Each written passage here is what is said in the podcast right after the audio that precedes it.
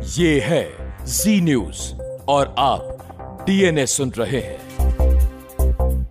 एक ऐसी खबर के बारे में आज हम आपसे बात करना चाहते हैं, जो हमारे देश के एक एक डॉक्टर के ज़िंदगी से जुड़ी हुई है। और हम चाहते हैं कि विश्लेषण आज आप बिल्कुल भी मिस ना करें।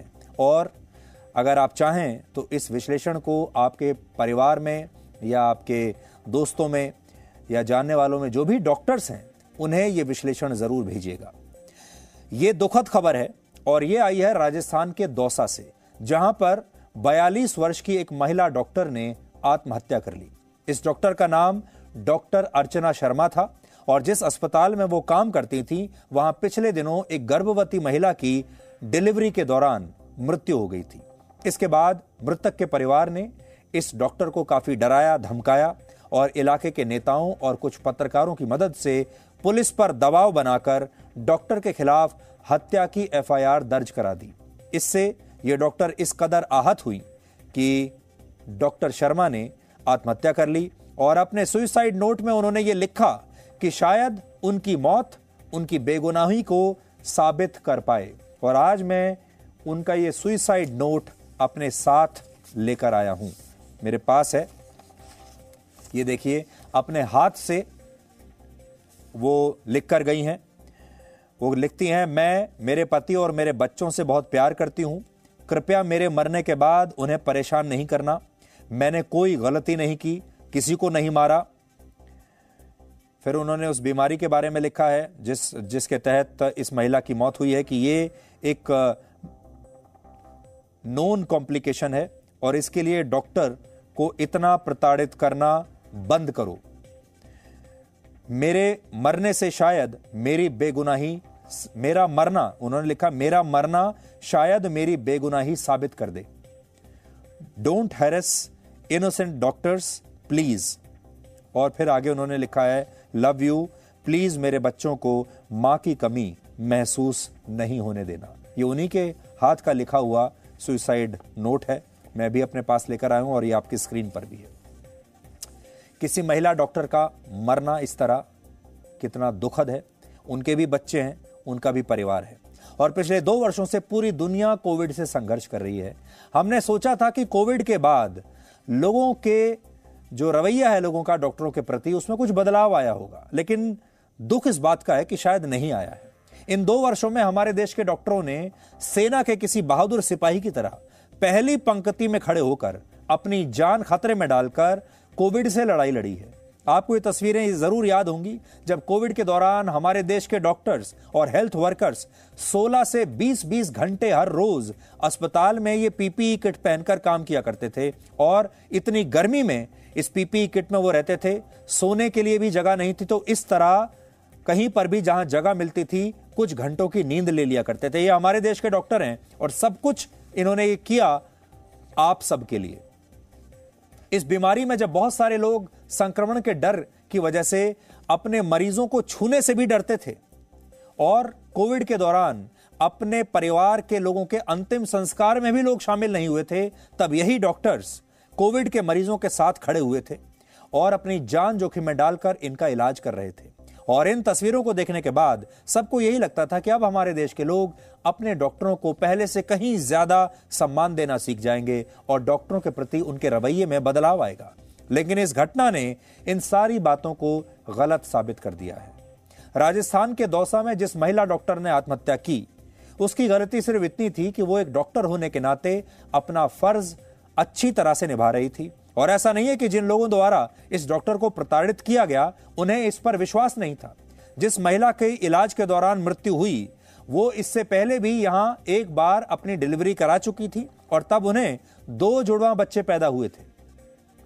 और उस समय इस महिला का परिवार इन्हीं डॉक्टर साहब से बड़ा खुश था और इसीलिए उन्होंने यह तय किया कि जब अगली बार डिलीवरी होगी तो भी वो इसी अस्पताल में जाएँगे और इन्हीं डॉक्टर से, डॉक्टर अर्चना शर्मा से ही इलाज करवाएँगे, इन्हीं से डिलीवरी करवाएँगे।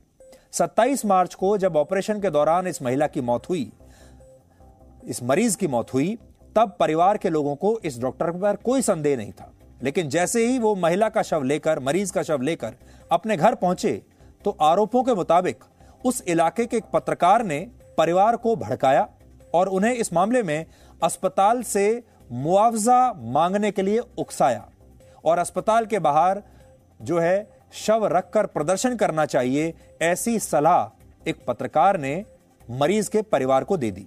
और इसके बाद नाराज़ लोगों की भीड़ इस अस्पताल के बाहर धरने पर बैठ गई और इन लोगों ने पुलिस पर दबाव बनाकर इस महिला डॉक्टर के खिलाफ हत्या का मुकदमा दर्ज करवा दिया और मुआवजे की अपनी मांग भी मनवा ली।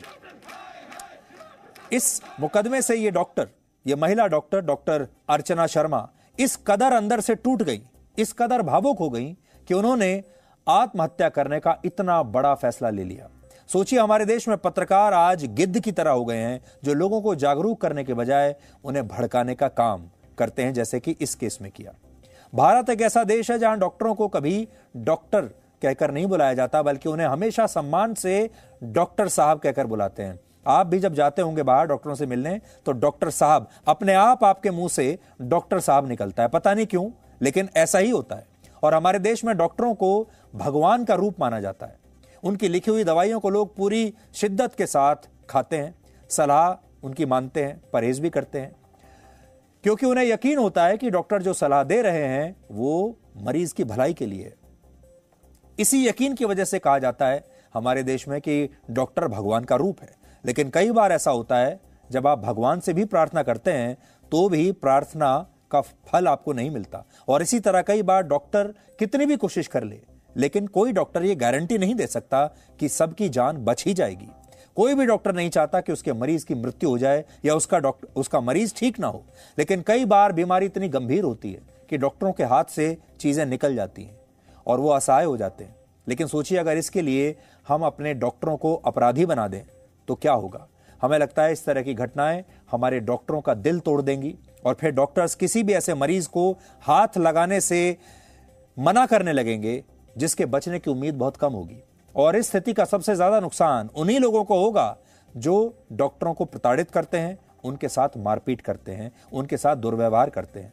140 करोड़ की आबादी वाले इस देश में डॉक्टरों की संख्या 13 लाख से भी कम है। यानी हमारे देश में औसतन 1100 लोगों पर सिर्फ़ एक डॉक्टर है। कल्पना कीजिए अगर ये 13 लाख डॉक्टर किसी दिन अपनी सुरक्षा की वजह से, मरीजों का इलाज करने से इनकार कर दें, अपना काम काज छोड़कर घर बैठ जाएँ तो क्या होगा? इस दिन में, इस इस देश में उस दिन आप अगर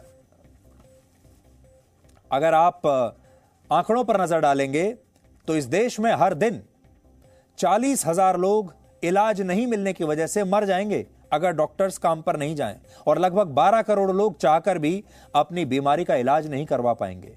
हर छह में से एक भारतीय इलाज के लिए हर साल पाँच बार कम से कम डॉक्टरों के पास जाता ही जाता है।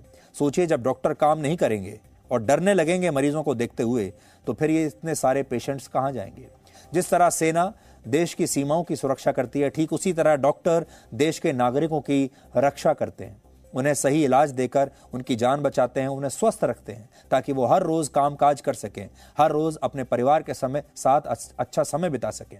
और ऐसा करते समय हमारे देश के डॉक्टरों को कई बार मारपीट और हिंसा का सामना भी करना पड़ता है। एक रिपोर्ट के मुताबिक भारत में पिछहत्तर परसेंट डॉक्टर ऐसे हैं, जिनके खिलाफ कम से कम जीवन में एक बार हिंसा हो चुकी है।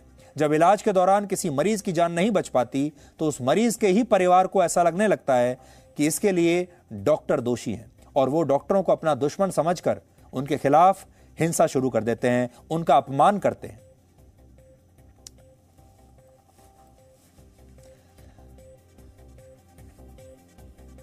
पिछले दो वर्षों में हमारे देश के डेढ़ हज़ार से ज़्यादा डॉक्टर्स की मौत इसलिए हुई क्योंकि वो कोविड के मरीजों का इलाज कर रहे थे। यानी इन डॉक्टर्स ने कोविड के खिलाफ लड़ते हुए अपनी जान की कुर्बानी दे दी। लेकिन क्या आपने कभी यह सुना कि इन डॉक्टर्स के परिवारों ने इसके लिए कोविड के मरीजों को जिम्मेदार बताना शुरू कर दिया हो? इन्होंने यह कहना शुरू कर दिया हो कि कोविड के मरीजों की वजह से डॉक्टर्स की जान चली गई, या अस्पताल पहुंचकर मरीजों के साथ ही मारपीट शुरू कर दी हो? ऐसा कभी नहीं हुआ। लेकिन जब कोई मरीज़ इलाज के दौरान मर जाता है तो हमारे देश के बहुत से लोग डॉक्टरों की कुर्बानियों को भूल जाते हैं और इसका दोष डॉक्टरों को देने लगते हैं, उनके साथ मारपीट करते हैं। आज ये खबर हमने हमारे देश के डॉक्टरों के लिए दिखाई है और हम चाहते हैं हमारे देश के लोगों को ये रिक्वेस्ट करना चाहते हैं कि आपके आसपास जो भी डॉक्टर हैं, उनका सम्मान करना सीखिए। ये सारे डॉक्टर्स आपके भले के लिए ही सोचते हैं। हो सकता है हम ये नहीं कह रहे, हर पेशे में खराब लोग भी मौजूद होते हैं। हर पेशे में ऐसे लोग भी मौजूद होते हैं जो पूरे पेशे को गंदा करते हैं और हो सकता है इस पेशे में भी कुछ लोग ऐसे ज़रूर होंगे, लेकिन सारे डॉक्टर्स को आप इसकी सजा नहीं दे सकते। हो सकता है कुछ अस्पताल ऐसे हों जो भ्रष्ट हों। हो सकता है कुछ अस्पताल भी ऐसे हों जो मरीजों से सिर्फ़ पैसा निकालना चाहते हों, जो इसे एक बिज़नेस की तरह देखते हों। लेकिन इसके लिए आप सारे डॉक्टर्स को दोष नहीं दे सकते। आज हम यही कहना चाहेंगे।